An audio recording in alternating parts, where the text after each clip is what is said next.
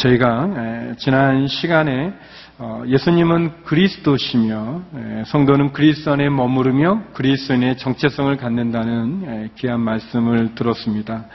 에, 오늘 본문은 죄인된 우리가 하나님의 크신 사랑으로 어, 말미암아 하나님의 자녀가 되었고 하나님의 자녀답게 살아가는 길은 불의를 행하지 않고 죄를 짓지 않는 거라는 것을 오늘 본문에서 나와 있습니다. 하나님의 자녀는 범죄하지 않고 불법을 행하지 않고 의에 거하는 사람들입니다. 특별히 사도 요한은 요한에서 3장과 4장을 통해서 4장 전반부를 통해서 세 가지의 대조되는 내용으로 하나님의 말씀을 전하고 있습니다. 먼저는 의와 불의에 대한 대조를 다루고 있고요. 또 사랑과 미움에 대한 대조를 다루고 있고 진리와 거짓에 대한 대조를 다루고 있습니다. 이 세 가지의 대조를 통해서 예수를 그리스도로 고백하는 하나님의 자녀들은 의에 거하며 어, 진리를 행하고 그리고 사랑하며 행한다는 것을 우리들에게 말해주고 있습니다. 특별히 오늘 본문은 의에 대한 이야기를 통해서 하나님의 크신 사랑으로 하나님의 자녀가 된 주의 성도들은 하나님의 자녀답게 살아가야 됨을 우리들에게 권면하고 있습니다. 특별히 오늘 본문에서 우리가 하나님의 자녀답게 살아가야 될 이유가 무엇일까? 우리가 하나님의 자녀답게 살아갈 수 있는 근거는 무엇일까? 또 우리가 하나님의 자녀다운 능력을 가질 수 있는 것은 어디에 있는가를 세 가지로 보여주고 있습니다. 어, 이러한 내용의 첫 번째, 우리가 하나님의 자녀답게 살아가야 될 이유와 근거와 능력은 어디에 있는가? 첫 번째, 하나님께서 우리에게 사랑을 베푸셨기 때문에 그렇습니다. 하나님이 우리를 큰 사랑으로 사랑하시기 때문에 그렇습니다. 우리 1절에서 3절 말씀을 같이 한번 읽어보겠습니다. 1절에서 3절입니다. 시작. 보십시오. 아버지께서 얼마나 큰 사랑을 우리에게 베풀어 주셨습니까?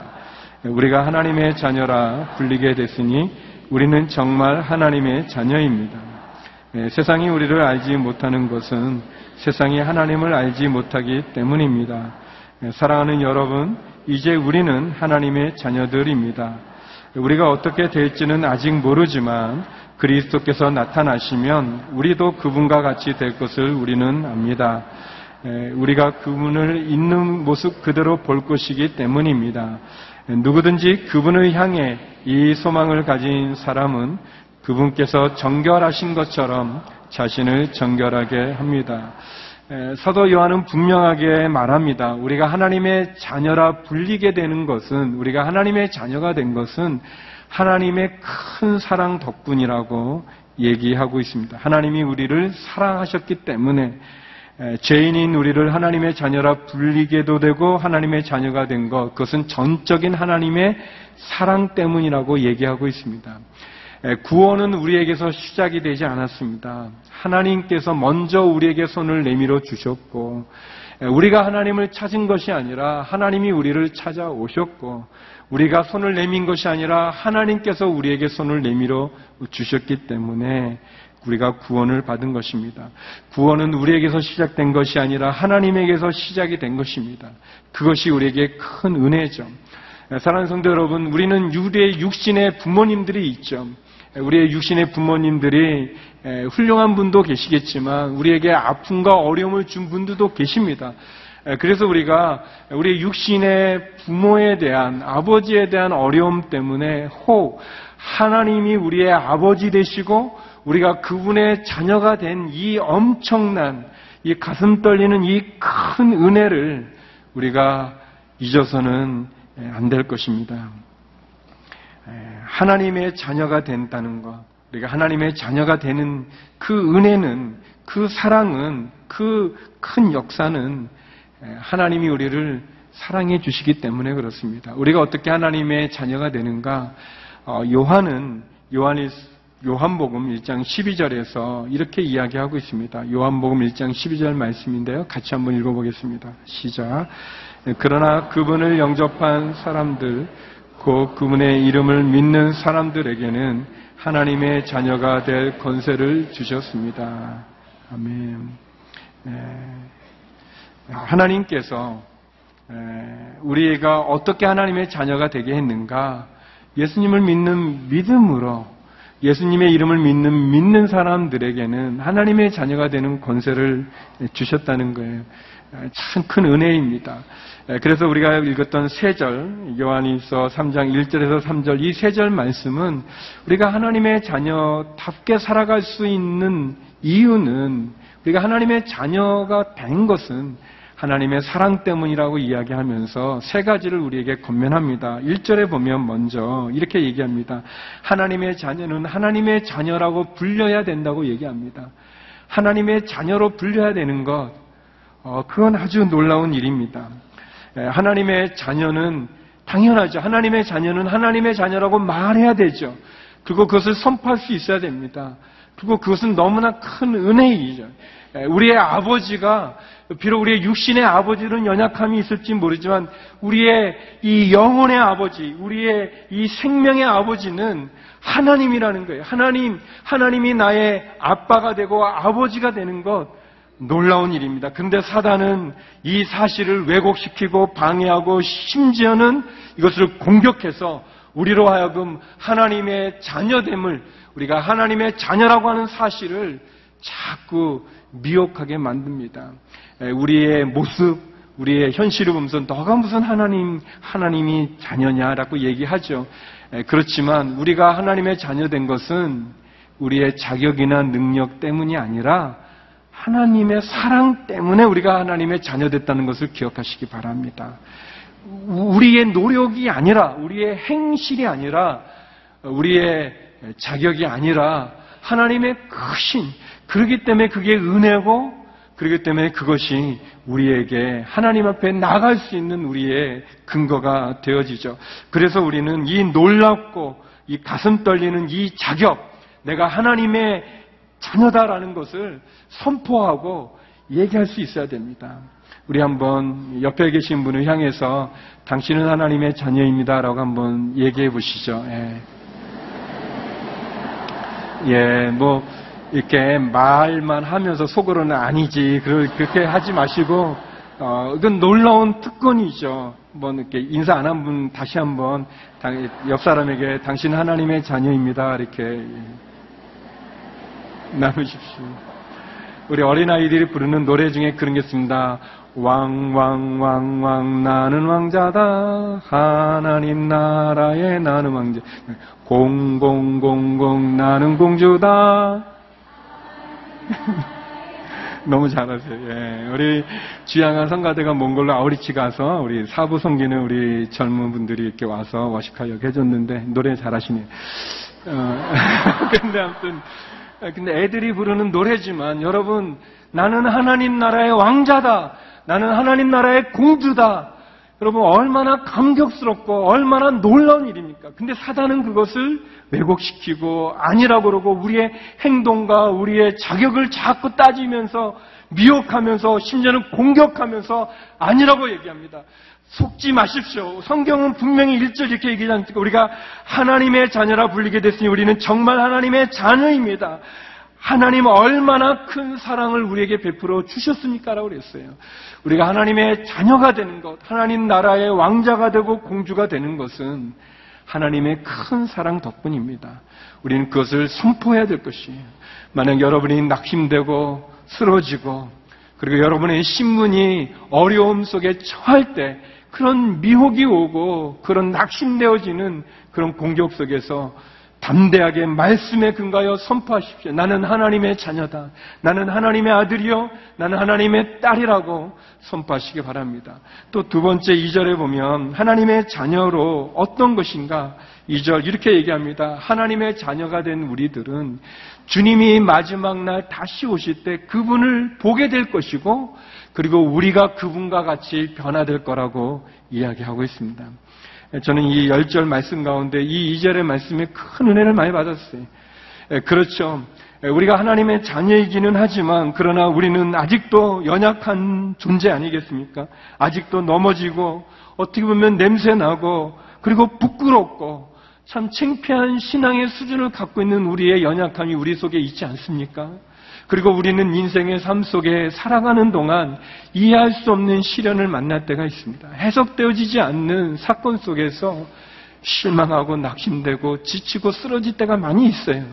예, 그러나 이 절 말씀은 주님이 다시 오시는 때 우리가 다시 그분을 보게 될 것이고 그리고 주님이 다시 오시는 그 마지막 때 우리는 주님과 같아질 것으로 변화될 소망이 있다고 우리에게 말씀해 주고 있습니다. 고린도전서 13장 12절에 이런 말씀이 있습니다. 같이 한번 읽어보기 원하는데요. 같이 읽어보죠. 시작. 지금은 우리가 비춰보듯 희미하게 보지만 그때는 얼굴과 얼굴을 맞대어 볼 것입니다. 지금은 내가 부분적으로 알지만 그때는 주께서 나를 아신 것 같이 내가 온전히 알게 될 것입니다. 예, 우리가 지금은 다 할 수 없어요. 왜 내 인생에 이 풍랑이 있어야만 되는지, 왜 나에게 이런 일이 일어나야만 되는지 다할수 없지만 주님이 오실 때 우리는 얼굴과 얼굴을 맞대어 대하듯 지금은 부분적으로 알지만 그때는 온전히 알게 된다고 말하고 있습니다. 사랑하는 성도 여러분, 우리가 비록 연약하고 부족하고 쓰러지지만 현재는 그렇지만 그러나 우리가 끊임없이 주님을 닮아가는 삶, 하나님의 자녀답게 살아가는 삶을 치열하게 쌓아가다 보면 주님이 다시 오시는 날 우리는 주님과 같아질 것이고 그리고 지금은 해석되어지지 않고 이해할 수 없는 시련한 풍랑의 어려운 부분들이 그때는 모든 것을 알게 된다고 말씀하고 있습니다. 그 소망이 우리에게 있어요. 또 세 번째 3절에 보니까 그래서 이런 소망을 가진 우리들은 하나님의 자녀답게 자신을 정결하게 살아야 된다고 말씀하고 있습니다. 사랑하는 성도 여러분, 중요한 말씀을 사도 요한이 우리에게 얘기해 주고 있어요. 특별히 우리에게 필요한 말씀들입니다. 그것은 뭐냐면 우리가 하나님의 크신 사랑으로 하나님의 자녀가 되었고 그리고 주님이 오시는 그날 우리는 영화롭게 변화될 것이에요. 그렇지만 우리가 살아가는 이 땅 가운데서 우리는 예수님처럼 누구든지 정결한 삶을 살아야 된다고 얘기합니다. 하나님의 자녀는 깨끗한 인격과 순결한 삶과 거룩한 생활을 해야 된다고 말하고 있어요. 왜냐하면 예수님께서 그렇게 사셨기 때문에 그렇습니다. 그리고 우리는 예수님을 닮아가는 사람이고 예수님을 쫓아가는 사람이고 예수님을 믿는 사람들이기 때문에 우리도 예수님과 같은 깨끗한 인격과 순결한 삶과 거룩한 생활을 가져야 되는 것이죠. 어, 궁극적으로 그분처럼 변화되는 소망을 가지고 살아가야 됩니다. 우리가 하나님의 자녀라면 하나님의 자녀답게 우리를 정결하게 해야 될 것입니다. 어, 물론 우리가 실수해서 죄를 질 수 있지만 특별히 우리가 반복하여 짓는 습관적인 죄는 끊어야 되는 것입니다. 끊어버려야 되는 것입니다. 우리의 행동은 우리의 인격을 형성하고 우리의 인격은 우리의 삶을 만들어가기 때문입니다. 사랑하는 성도 여러분, 우리가 하나님의 자녀라면 하나님의 큰 사랑으로 하나님의 자녀가 되었다면 예수님을 믿는 하나님의 자녀답게 우리에게 있는 모든 죄의 습관을 끊기를 주의 이름으로 축원합니다. 그 죄는 우리를 얽어맬 뿐만 아니라 우리를 망하게 합니다. 죄를 끊어버리십시오. 죄를 거부하십시오. 죄와 맞서 싸우십시오. 두 번째, 우리가 하나님의 자녀답게 살아가야 될 이유와 근거와 능력은 어디에 있는가? 그것은 두 번째, 예수님께서 십자가에 죽으셨기 때문입니다. 주님이 십자가에 죽으셨기 때문이죠. 4절에서 8절 말씀 같이 한번 읽어보겠습니다. 4절에서 8절입니다. 시작. 누구든지 죄를 짓는 사람은 불법을 행하는 것입니다. 곧 불법입니다.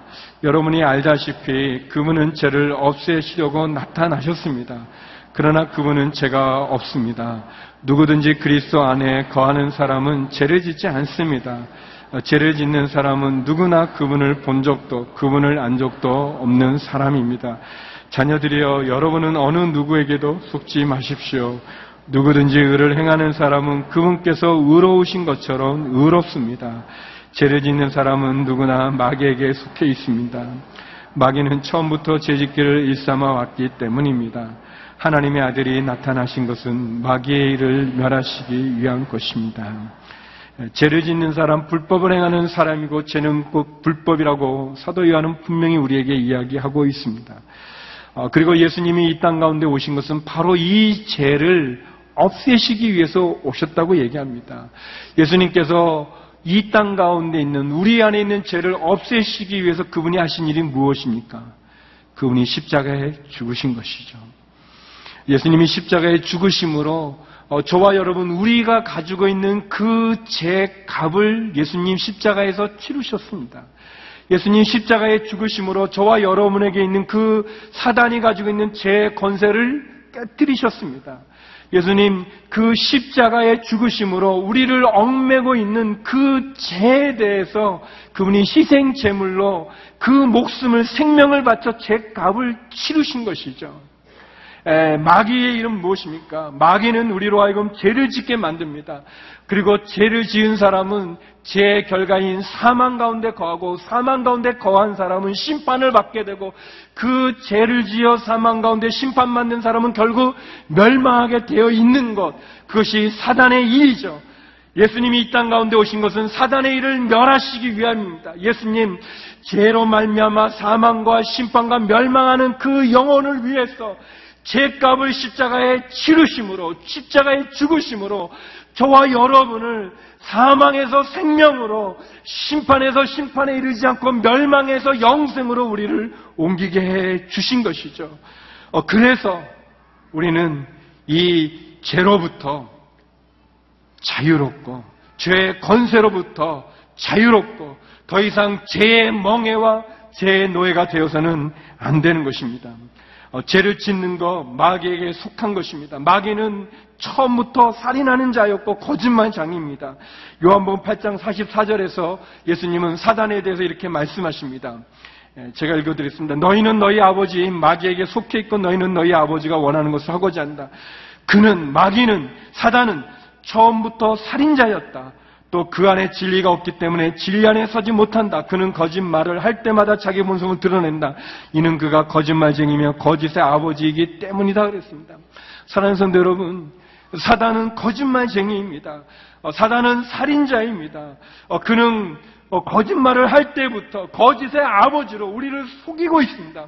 우리는 속지 말아야 됩니다. 우리가 구원받은 것은 우리의 행위에 근거한 것이 아니라 예수님이 십자가에 죽으셨기 때문에 그분이 나의 죄값을 치루었기 때문에 더 이상 나는 나의 죄의 노예가 되지 않는 것입니다. 사단은 이것을 왜곡시키고 미혹시키고 심지어 공격합니다. 그러나 주님 이 땅에 오신 것 결국 우리를 하나님의 자녀 삼게 하신 것이고 죄 노예에서 죄 사슬에서 자유를 얻어 하나님의 자녀가 되게 하신 것입니다. 사랑하는 성도 여러분, 그러므로 그러므로 죄더 이상의 노예가 되어서는 안 될 것입니다. 죄의 불법의 습관이 우리의 영혼을 갉아먹어서도 안 될 것입니다. 우리는 단호하게 분명하게 예수 그리스도의 보혈의 피로 모든 죄로부터 자유함을 얻은 그 십자가의 은혜를 붙잡아야 될 것입니다.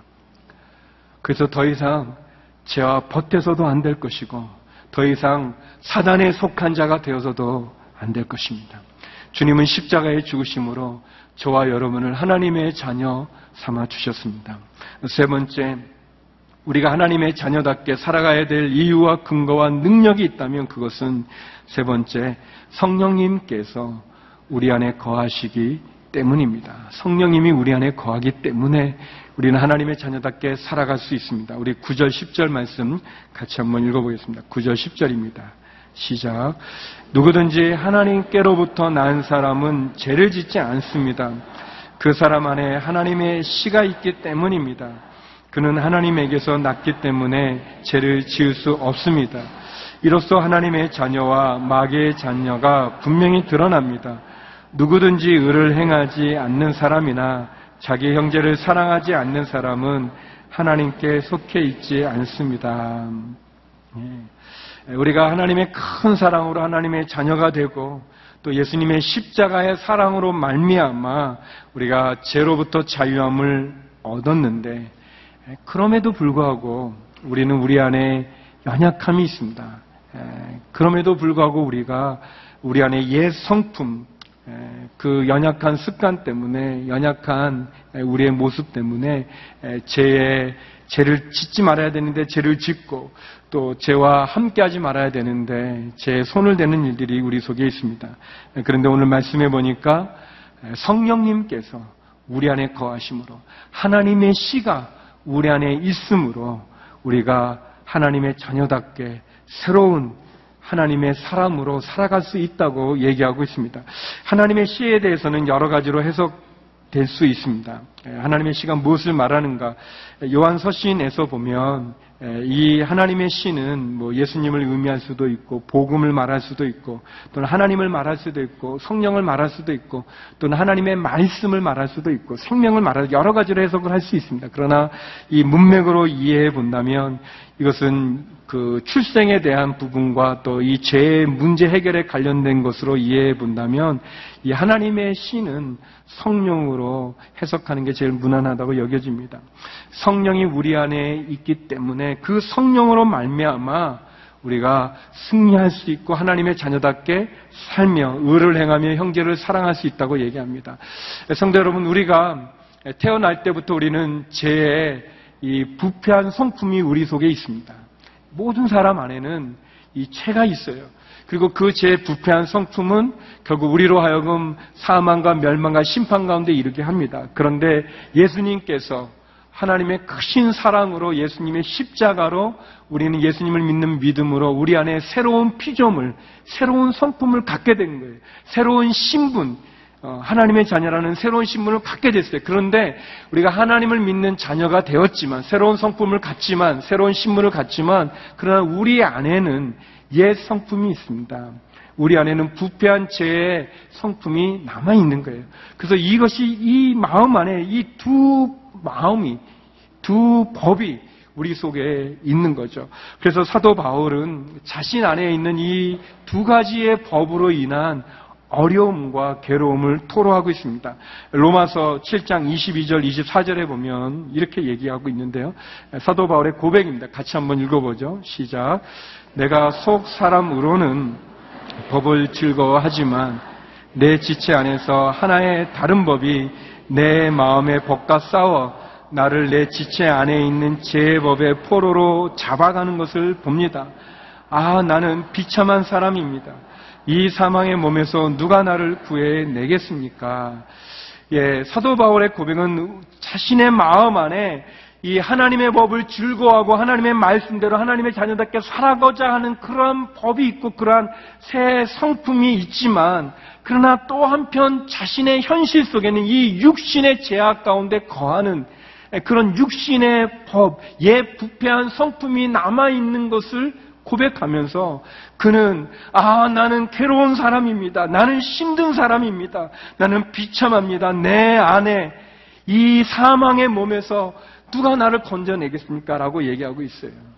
사랑하는 성도 여러분, 어, 이 사도 바울의 이 이야기는 오늘 우리를 돌아보게 합니다. 여러분은 어떻습니까? 뭐 저도 마찬가지고 여러분은 죄를 짓고 나서 그 죄 때문에 이 바울과 같이 고민하고 괴로워하고 아파하는 마음이 있습니까? 아니면 그냥 무감증에 걸린 사람처럼 무감각해서 죄를 져도 아무 느낌과 아무 부분이 없는 그런 모습이죠. 어, 제가 저를 돌아보면 그 중학교 1학년 때에 그 어, 이렇게 제, 이게 이제 죄를 졌어요. 제가 이렇게, 이게 눈이 죄를 져가지고. 근데 이제 마태복음에 보니까, 어, 내 눈이 너로 하여금 죄를 지면 그 눈을 뽑아버려라. 그래서 눈 하나를 가지고 천국에 가는 게 눈 두 개 갖고 지옥 가는 게 낫다는 그런, 그런 내용의 그런 말이 있어요. 그래서 제가 선생님한테, 선생님 제 눈을 뽑고 싶어요. 막그 이제, 했더니 너 그러지 마라. 이제 뭐 그런, 그랬던 적이 있었어요. 근데 지금은 그런 마음이 없는 거예요. 타락한 거죠. 제가 이게 그런 모습이 있는 거예요.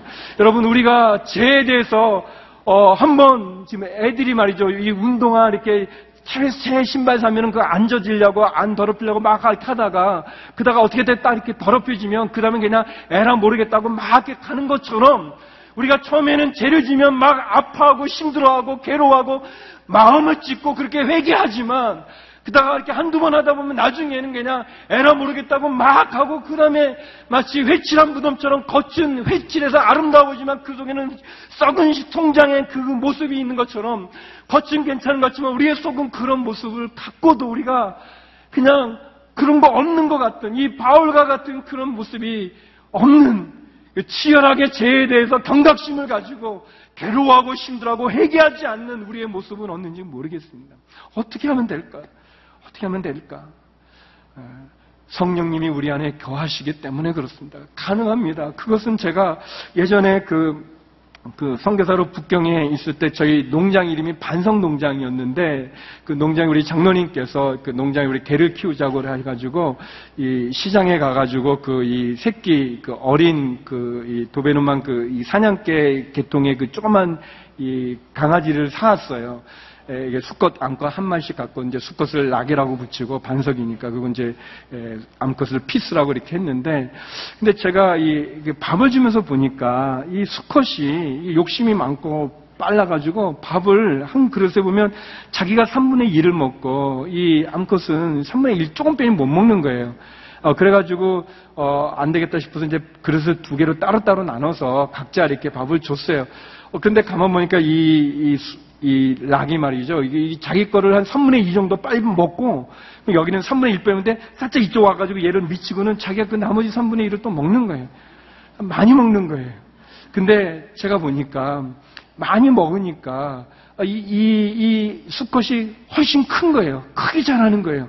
몸도 크고 힘도 세지고 어, 그리고 이 암컷은 조금 먹으니까 점점 작고 시간이 지나니까 막 이렇게 지배하는 거예요.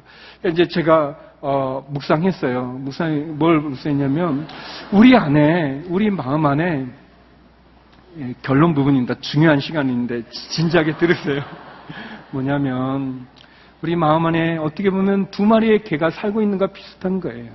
하나는 우리의 옛 성품을 가지고 있는 옛, 옛 자아 같은 그런 게 있고, 우리 안에는 예수 그리스도의 십자가의 보혈을 비롯하면 하나님의 자녀가 된 새로운 신분, 새로운 성품이 우리 속에 있어요. 그런데 내가 성령님에게 더 의지하고, 새 사람의 새 신분에 시간을 들이고, 공을 들이고, 정성을 들이고, 그 말씀에 순종해 가면 이것이 큰 거예요. 점점 커집니다. 커져서 이것에 우리가 밥을 주지 않는 것처럼 사단에게 기회를 주지 않고, 시간을 주지 않고, 정성을 주지 않고 그러면 이것이 커져서 이것을 성령이 지배할 수가 있는 거예요. 그런데 우리는 성령에 등한히 하면서 더 사단에게 시간을 많이 주고 죄와 버하고 더 많이 그렇게 하면 이것이 점점 커져서 성령의 사람이지만 분명히 그럼에도 우리가 우리가 약해지는 거예요. 사랑하는 성도 여러분, 우리가 하나님의 자녀답게 살아가기 위해서 하나님에게 더 많은 시간을 드리고 공을 드리고 마음을 주어야 되는 것입니다. 그래서 사도 바울이 이렇게 고백합니다. 로마서 8장 12절 14절에 같이 한번 읽어보겠습니다. 시작. 그러므로 형제들이여 우리는 육신을 따라 살아야 하는 육신에 빚진 사람이 아닙니다. 만일 여러분이 육신을 따라 살면 반드시 죽을 것이지만 성령으로 몸의 행실을 죽이면 살 것입니다. 누구든지 하나님의 영으로 인도를 받는 사람들은 하나님의 아들들입니다. 아멘. 성령으로 몸의 행실을 죽이면 살 것이라고 그랬습니다. 성도 여러분, 우리는 성령님에게 더 많은 것을 드리는지 아니면 우리 육신의 본성인 사단에게 우리의 옛 자아의 부패한 성품에 더 많은 것을 주고 있는지요. 사랑하는 성도 여러분, 오늘 말씀은 분명하지 않습니까? 하나님의 크신 사랑으로 우리는 하나님의 자녀가 되었고, 예수님의 십자가의 보혈을 필요 우리는 새 성품을 받아서 성령 하나님 우리 속에 씨로 심어져서 그 성령님은 우리라고 하나님의 자녀답게 살아가게 한다고 말하고 있습니다. 우리가 언젠가 주님이 다시 오시는 그 날까지 우리는 이 세상에 하나님의 자녀답게 거룩함으로 살아가야 될 것입니다.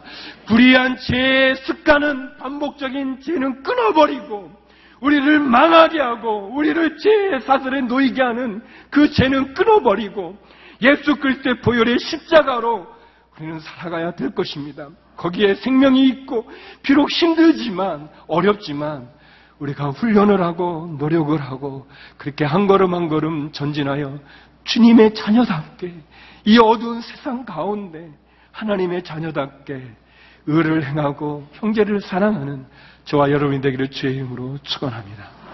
기도하시겠습니다. 하나님, 하나님의 크신 사랑으로 하나님의 자녀가 되었습니다. 하나님 나라의 왕자가 되고 하나님 나라의 공주가 되고 하나님 나라의 아들과 딸이 됨을 감사합니다. 우리가 이 세상 성령의 힘을 덧입어 하나님의 자녀답게 사랑하는 한 주가 되게 하여 주시옵소서. 예수님 이름으로 기도드립니다.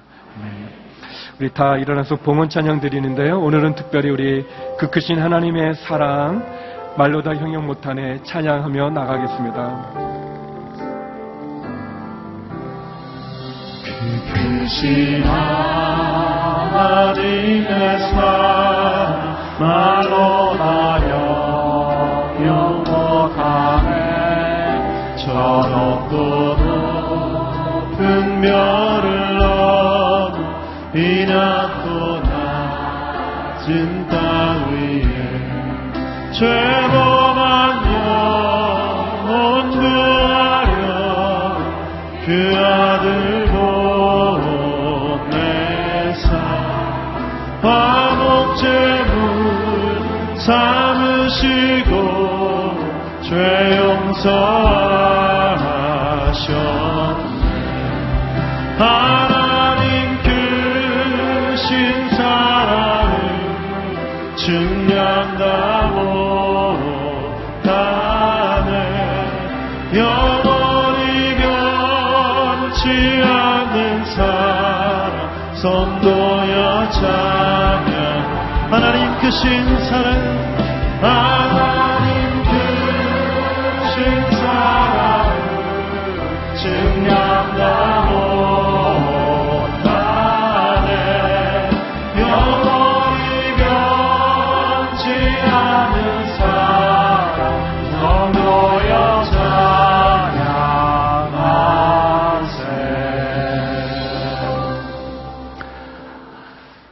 사랑의 하나님 아버지, 우리를 하나님의 자녀라 불리는 은혜를 주셔서 감사와 영광을 올려드립니다.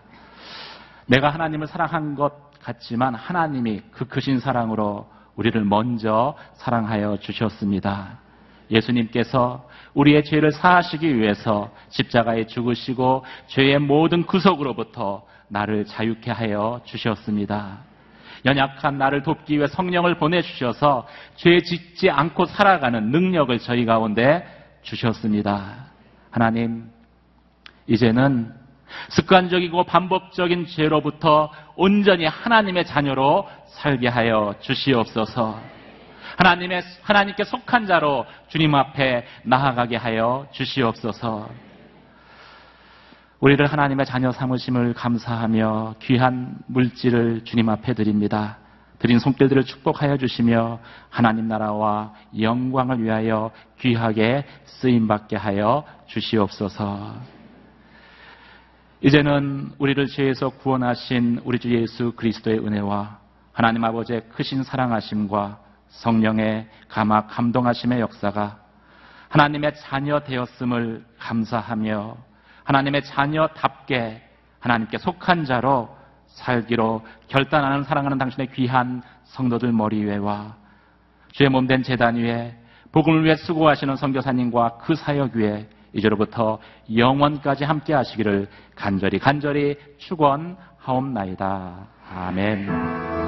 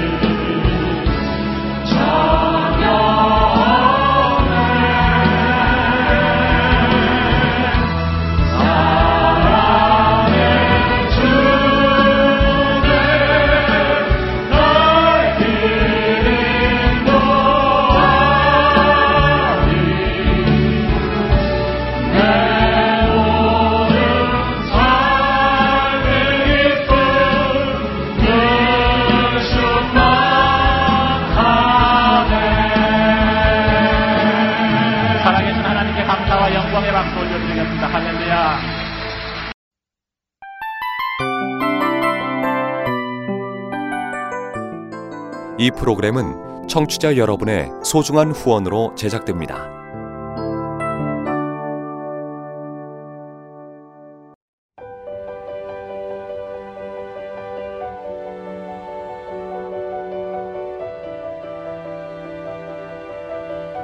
세상에는 수많은 교회들이 있지만 더 깊이 있는 말씀 강해를 찾기 위해 크기로만 교회를 선정하지 않습니다.